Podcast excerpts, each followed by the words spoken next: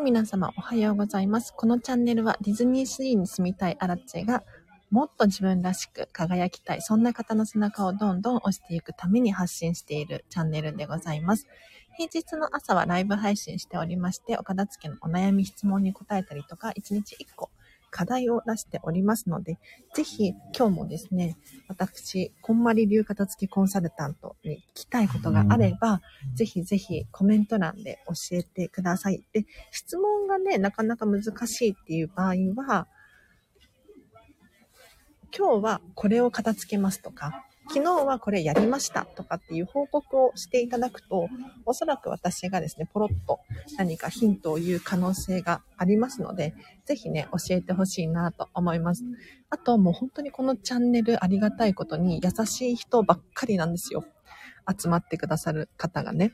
なので、なので、ここでこれやりますとか、あれしましたとかっていうふうに報告をすると、みんなが背中を押してくれる。なので、そういう使い方もしていただければなと思います。今日は11時50分までを予定しておりますので、全然まだまだ質問を答えることができますね。はい。ということで、まあ、なかなか質問欲しいとかって言ってもね、手を挙げるの難しいと思うので、勝手に話し始めちゃうんですけれど、明日、もうちょっと急なお知らせになって申し訳ないんですが、明日ですね、こんまりメソッドワークショップっていうワークショップを私、アラチェが開催いたします。これは一体何かっていうと、こんまりメディアが作った、こんまりさんがね、こう考えたお片付けの方法、手段を資料とか写真をもとにギュギュッと学べるワークショップっていう、まあ、ひな形っていうのかなこれがあるんですよ。で、これを使って、これをもとに私、アラッチの言葉で皆さんにお伝えするっていうのが、こんまりメソッドワークショップです。で、ポイントは何かっていうと、ただただもう眠くなるようなね、あの、勉強会ではございません。これはもう体験型。なので、一緒に、ときめきとは何なのかっていうのを考えたりとか、皆さんの理想のお家を聞いていったりとかします。なので、このワークショップが終えると、終わると、自分自身でお家でそれを実際に実践できる、そんな内容になっていますので、明日もしね、お時間合うっていう方いらっしゃったら、これね、明日私暇なので、11時から18時、6時、まあ過ぎ、7時くらいまでで大丈夫なんですけれど、この間の2時間半であれば、ぜひね、タイミング合う方、手を挙げてほしいなと思います。これ、お一人限定で、金額が3500円なんですけれど、本当にお得です。いやなぜなら、こんまりメディアからこうやってくださいねって私は指導されているんです。で、その内容をそのまま3000円で、3300円くらいかな、3000円前後で提供してほしいって言われてるんですよ。ですが、明日のワークショップに関して言うと、お一人限定だから、私、アラチェと距離感近めでね、がっつりお話ししながら、こんまりメソッドっていうのが学ぶことができるので、本当におすすめです。で、お片付けって、じゃあここから、えっ、ー、と、今日のお話に入っていきましょうか。宣伝も満足なので。お片付けって自己投資なんですよ。完全に。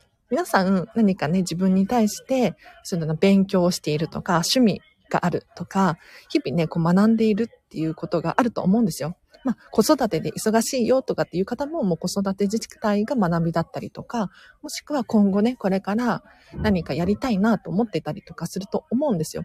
で、そこでなんですけれど、あの、まず一番最初にやってほしいことっていうのが、お片付けなんですよね。うん。で、お片付けって言い方悪いな。なんて言ったらいいんだろう。もう自分が何にときめくのか、それを明確にさせる作業っていうのが、こんまりメソッドなんです。だから、お片付けが終えると、ただお部屋がスッキリするだけではなくって、もう本当に自分の人生が変わっていくっていうのを体験できると思います。例えば、探し物にね、1日何分時間を使っちゃってるっていう場合は、それがまずなくなりますよね。で、さらに、まあ、お家で勉強したいとか、仕事をしたいって思ってらっしゃる方もいると思います。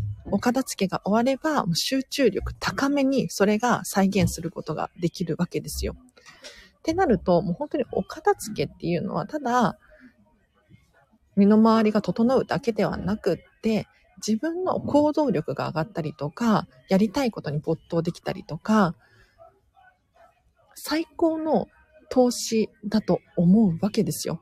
うん。だから、お片付けを終えたことによって、例えば勉強がしやすくなる。うん。なんかセミナー受講しやすくなったりとか、まあ今オンラインとか多いのでね。それこそさっきお伝えした片付けワークショップでもいいと思うんですけれど、これを受講して、さらにその情報を使ってどんどん人生が開けていくじゃないですか。だから最初のきっかけっていうのはお片付けだったりするんですよ。すいません、なんかもうお片付けの、あの、お片付けが好きすぎて、情報型ですね、お片付けの。うんうん。もし、あの、今日ね、質問等ある方いらっしゃったら、コメント欄で随時教えてください。私がどんどん答えていきますので。で、なかなかね、質問難しいよっていう場合は、もう本当に、今日これこれやりますとか、そんな感じで伝えてみてください。今日は11時50分までを予定しております。で、最後に、あの、今日の課題を一つ出そうと思ってます。今日の課題ね、どっちにしようかなって今悩んでるんですけれど、まあ、今日のお話の内容に合わせた方にしようかなと思っております。ちなみに、アラチェ、私アラチェなんですけれど、昨日ね、本当に面白かったんですけど、何かっていうと、あの、会社のミーティングがあったんですよ。私普段フルで飲食店で働いてるんですよ。で、その合間を縫って、今もそうなんですけれど、これからね、夜仕事なんですが、合間を縫って片付けのコンサルティングをやっているわけですよ。で、昨日は、飲食店の方のミーティングがあったんですが、なんかちょっと私的にミーティングだから会議かなと思ったら違くって、ゴリゴリのなんかビジネスセミナーみたいな 感じだったんです。個人経営のちっちゃいお店にもかかわらず、こんななんかセミナーみたいな開いてくれるんだと思ってびっくりしたんですが、どんな内容だったかっていうと、あ、リオンさん、こんにちは。ありがとうございます。めちゃめちゃ嬉しい。昨日ね、私ビジネスセミナーを受講して、ちょっとこの片付けコンサル、片付けにもすごく通ずるなと思ったので話させていただいております。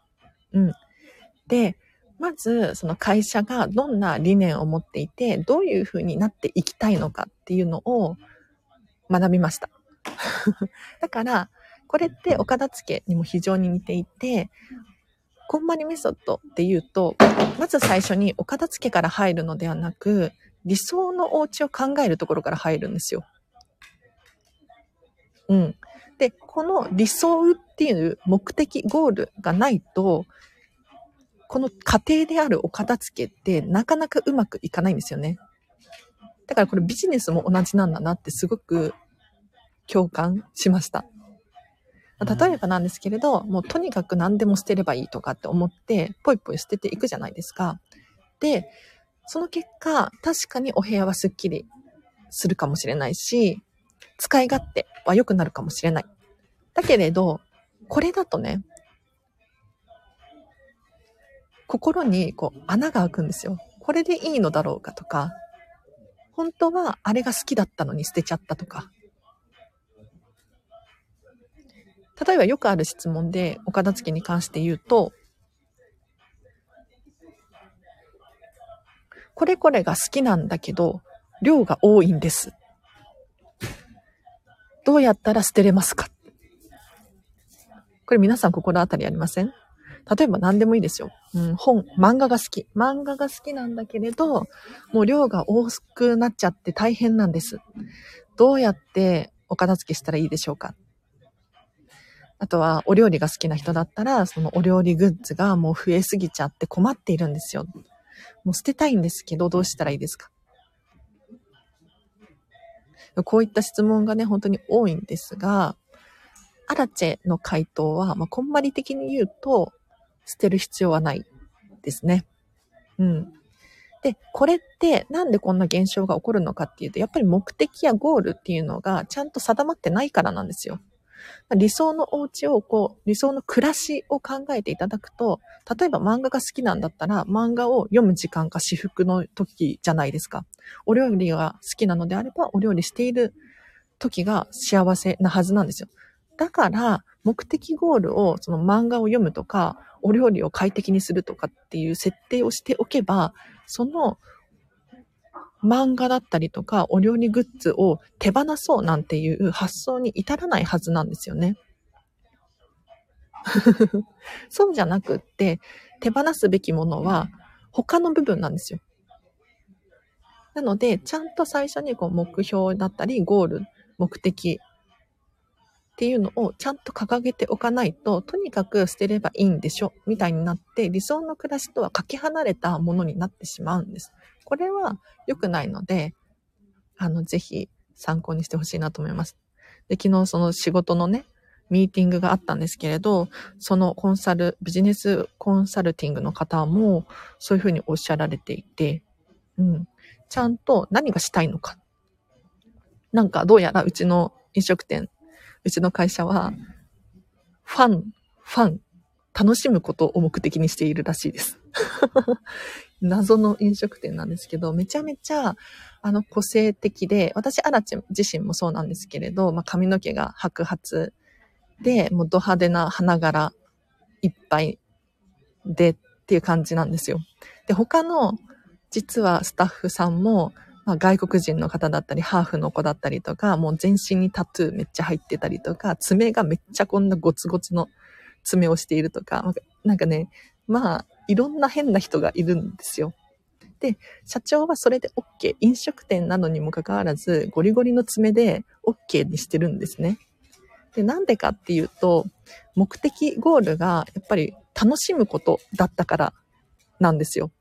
仕事を楽しんでほしいし、お客さんが楽しんでほしいっていう。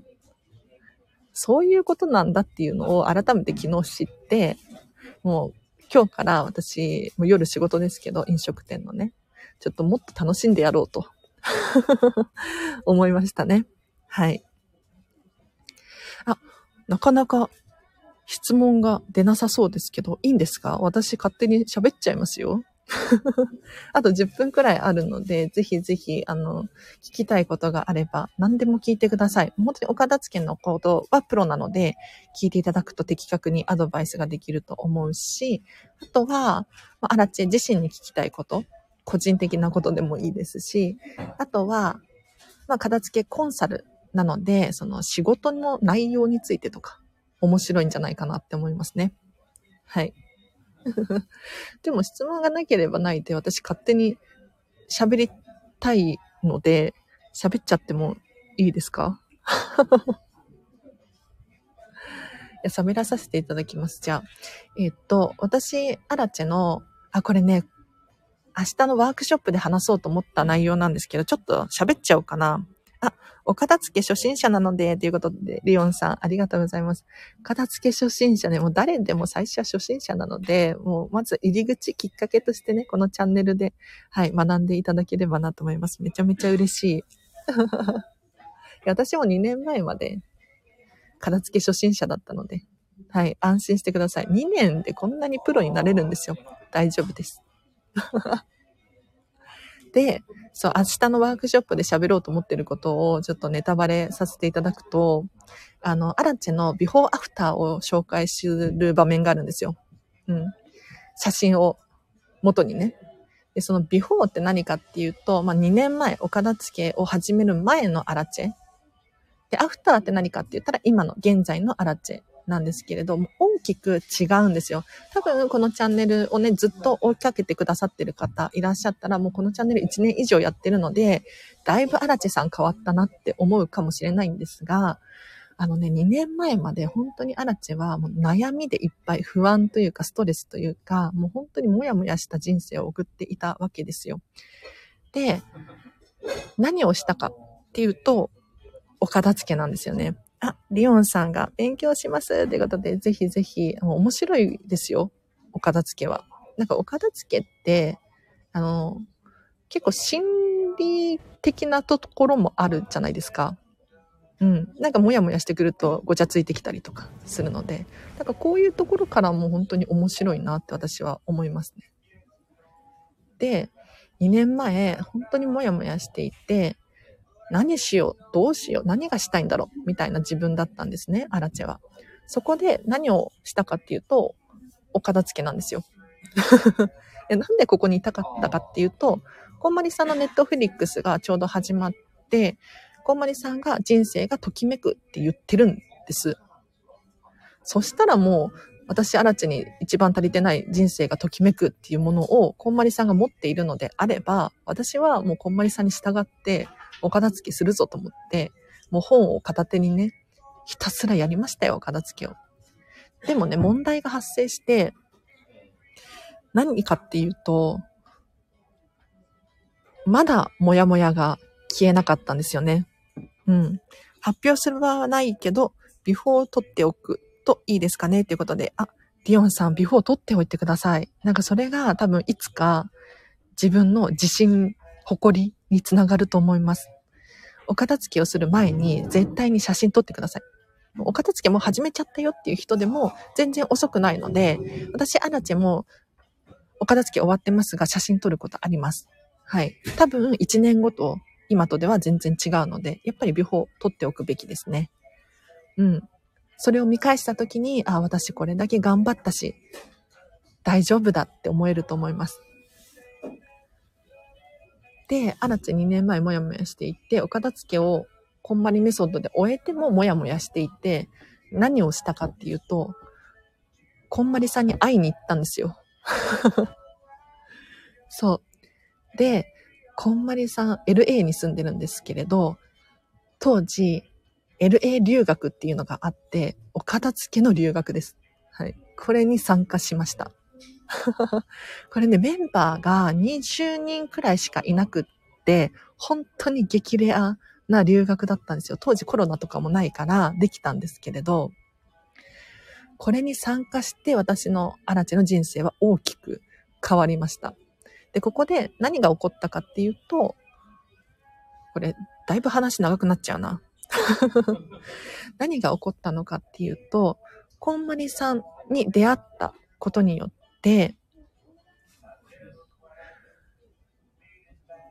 本当にときめく人生を送っている人が目の前にいて、お片付けをもっと本気でやるべきだって思えたんですよ。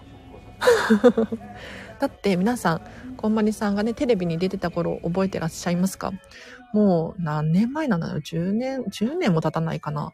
結構前にテレビに出ていらっしゃったんですが、そこからお片付けをどんどん進めていって、アメリカで、こう世界にまで広がる、そんな活躍をされているわけですよ。お子様が3人もいらっしゃるにもかかわらず、どんどん、進化しているこんまりさんを目の前に見て、あ、お片付けってこれだけ人に、人を変えることができるんだなっていうふうに思えて、私もやりたいっていうふうに気持ちが変わったんですよね。で、さらに、こんまりさんに会いに行ったメンバー、まあ、二十何人とかなんですけれど、本当にすごい人たちばかりで、今ね、そのこんまり流片付けコンサルタントとして活動しているトップの、なんて言ったらいいんだろう、先輩たちだったりとかは、みんな実は留学とかに行ってる人が、たちで、いや、こことの出会いっていうのもめちゃめちゃ大きかったんですよね。なので、そこからアラチェの人生は本当に変わり始めて、まあ、今こうして、まあ、ディズニーシーに住みたいとかって言ってますけれど、こんな感じになっているんですよ。うん。ちょっと明日のネタバレをだいぶ喋っちゃったんですが。なので、ぜひね、お片付け皆さんどんどん進めていくと何か衝撃的な出会いがあったりとか、もしくは別れがあったりとか すると思います。そこから自分らしさっていうのをどんどん見つけていけるんじゃないかなって思いますね。はい。なんかお片付けを終えて突然何かが変わるみたいなことはないんですよ。お片付けを終えて何かを始めたりとか、何かをやめてみたりとか、そうすることによってどんどん変わっていくっていうイメージですね。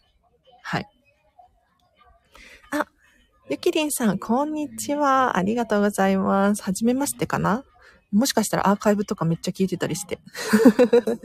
ありがとうございます。なんかメッセージ嬉しいですね。はい。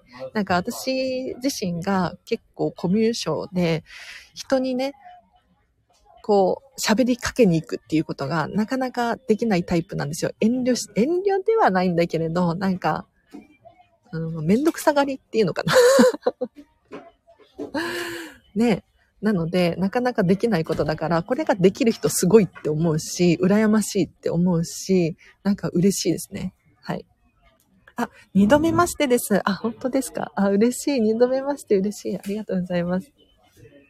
こんまり流片付け講座、あ、コンサルタント養成講座終了生です。あ、そうなの？ゆきりん。嘘嘘。めちゃめちゃ嬉しいですよ。あの、私から学ぶことがあれば、ぜひぜひ吸収していってください。私も、あの、養成講座終了生、要するに見習いこんまり流片付けコンサルタントの時から、このラジオ、毎日毎日更新しているんですよ。で、当時、本当に説明も下手くそだし、おしゃべりも下手くそだし、伝え方っていうのかなもわからないし、なんて言ったらいいんだろう。もう、とにかく、コンサルタント業には本当に向いてない人物だったんですよ。で、じゃあ何をどうしたらいいかっていうことで、まずは伝えることを学ぼうとか、喋り方とか、そういうのをちょっと徹底していこうって思って、このラジオを始めたんです。そうするともう1年とか経つと、やっぱり上達してくるんですよね。もう自分でもわかりますもん。はい。なので、ちょっとこんな私のラジオがね、参考になるかわからないんですけれど、ぜひね、あの、遡って聞いていただいたりとか、荒地さんはこうやって説明しているとか、何かね、参考にしてほしいなと思います。片付けしたら自分の管理できる物流こんぐらいがわかるようになってきて嬉しいです。ということで、マイマイさん嬉しい。それ私もめっちゃわかる。いや、私、アラチェは、もともとそんなに物を持ってたわけじゃないんですよ。えというのも、シェアハウスを転々としていて、今も妹と二人で住んでるんですけれど、もともと物が少なかったんだけど、お片付けをして分かったのが、もっと、もっとミニマリストだったんだっていうことに気づいたんですよ。私、アラチェは、ミニマリストくらいじゃないと、物の管理ができないんだなっていう、もう本当にズボラだし、本当に適当な大雑把なんだなっていうところに気がついて、お洋服とかもポイとかってしちゃうんですよ。もうこんなこと言ったらね、こんまりさんに怒られちゃうかもしれないけれど、でも、なんていうのかな。できないものはできなくって、じゃあそれをどうしたらいいのかっていうふうに考えた結果、物が何にもないところに、例えば、ちょっと羽織ってたジャケットがポイってなってても、そんなにごちゃついて見えないんですよ。だって何にもないから。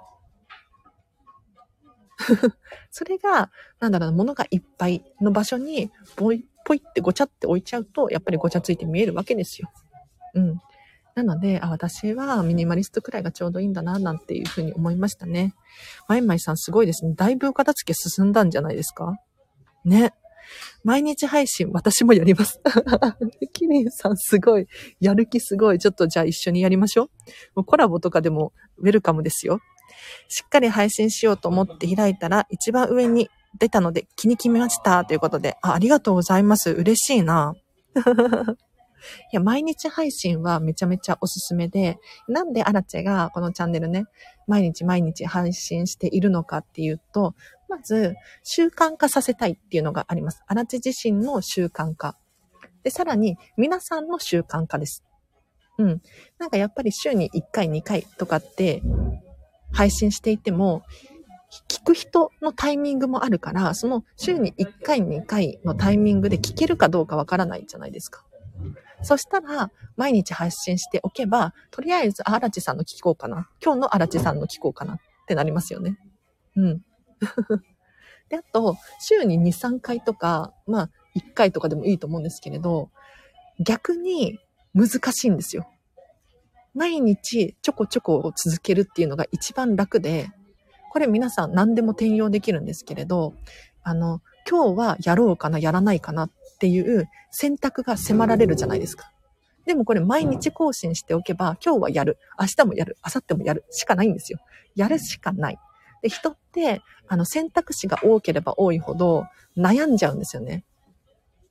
で、億劫になってくる。この悩む時間っていうのをなくすためにも、毎日何かを続けるっていうのは本当に有効です。だから、ちょっとランニングしようかなとかって思っている場合は、じゃあ週に2、3回1時間やろうとかではなくって、毎日5分をやると、それが徐々に習慣化されていって、5分から始めたのが最終的に1時間になる。みたいな感じになります。ぜひね、ちょっと参考にしてみてほしいなと思います。おゆきりんさん、ラジオ聞きに行きます。ってことで、確かに私もフォローしないと。今日から始めます。5分とかでもいいですかね？っていうことなんですけれど、ゆきりんさん5分で大丈夫です。私も、あの、実はこのチャンネル始めた当初は10分とかっていう風に決めていましたね。皆さんがやっぱり聞きやすい時間っていうのが10分とか、まあ、15分くらいなのかなと思ってやってたんですけれど、それを最近はライブ配信30分って決めていたりとか、まあ、それにプラスアルファ、毎日のね、ライブ配信にプラスして5分とか10分とか喋るようにしてますね。まあ、雑談がめちゃめちゃ長くなっちゃう時がほとんどなんですけど、基本的にお片付けの情報発信は5分10分にしておいて、そこからアラチのちょっと雑談を喋るみたいな。やってます。徐々に伸びていきますよ。あ、私もフォローしました。おー、すごい。めちゃめちゃためになります。行動が大切って知ってても行動してないなら知らないのと一緒ですよね。確かに、ゆきりんさん、分かってらっしゃる。あ、藤沢のりおさん、はじめまして、こんにちは、嬉しい。ということで、申し訳ないんですけれど、もうそろそろね、お時間なんですよ。私、このチャンネル、基本的に30分って決めてます。なんで30分なのかっていうと、最近、コンマリメソッドビジネススクールっていう、非物理的な、なんていうのかな、情報だったりとか、人間関係とか、マインド、決断のお片付けを勉強中なんですよ。そこで、会議のお片付けっていうのを習うわけですよ。はい。で、会議って、時間がね、1時間とかって言ってても、それが伸びちゃって1時間半とかになったりとかするんです。それは本当に無駄だよね。最初から45分とか30分って決めていれば、濃い時間をギュギュッと過ごすことができるわけですよ。なので、このチャンネルもですね、かつてね、結構1時間がっつりやってた時もあるんですけど、最近はもう、ギュギュッと、ギュギュッとね、まとめようと思って、30分って決めてます。はい。ということで、あ、吉弘さん、こんにちは。ありがとうございます。あ、ビジネスも学んでいるんですね。ということで、ゆきりんさん、そうなんですよ。今ね、こんまりをビジネスに使うと、これだけ生産性が上がるよ。みたいな勉強しています。これね、もう本当にグローバル企業からめちゃめちゃ要望があるらしいです。うん。まあ皆さん知っている某なんとか社とか、なんとか社とかなんとか社ですね。これ言っちゃいけないんですよね。もう本当に悔しいけど。大体皆さんが今パッと思いついた大企業はこんまりメソッドを受講してます。えっと、あ、ぜひコラボライブお願いしますってことで、ゆきりんさんぜひやりましょう。じゃあ、いつ？明日？明日やる？結構ね、こんまりコンサルタント同士でコラボライブをしてたりしますよ。はい。ありがとうございます。あ、じゃあ今日の課題をとりあえず出してもいいですか？今日の課題はこれです。